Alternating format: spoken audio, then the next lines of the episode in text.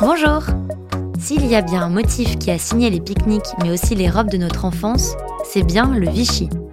Plus vintage que jamais, il revient sur les podiums et aujourd'hui, Viviane nous raconte sa petite histoire.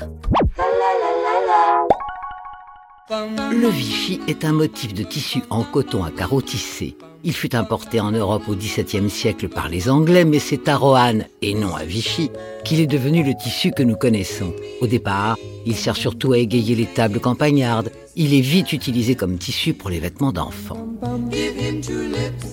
En 1939, dans Le Magicien d'Oz, l'imprimé Vichy se diffuse outre-Atlantique. La petite Dorothy, le personnage principal du film, incarné par Judy Garland, porte une robe d'écolière imprimée bleu Vichy.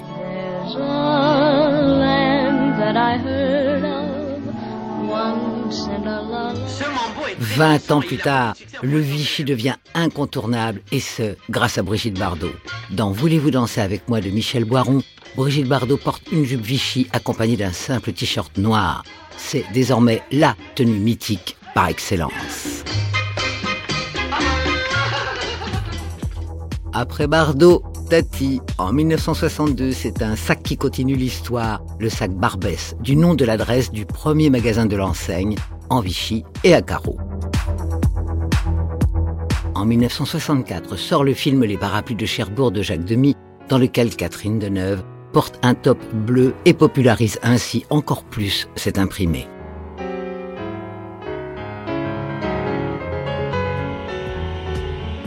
Dans les années 70, sous l'influence des stars de cinéma, le Vichy gagne les rues principalement sous forme de robes ou de jupes. Tant de succès se devait d'avoir un prix, c'est d'abord le sac Tati sur les podiums en 2006 chez Louis Vuitton, vendu à 1200 euros. Et le reste suit, version classique mais à gros carreaux chez Victoria Beckham, ou chez Chanel avec cassage de code et mélange de couleurs et de matières. Pourquoi faire compliqué quand on peut faire simple?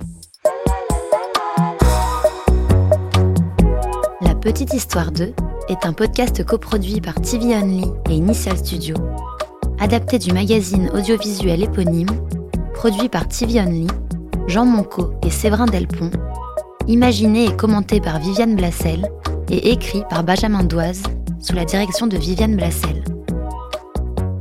Production éditoriale, Sarah Koskiewicz et Louise Nguyen, assistée de Sidonie Cotier. Montage et musique, Johanna Lalonde avec les voix de Viviane Blassel et Louise Nguyen.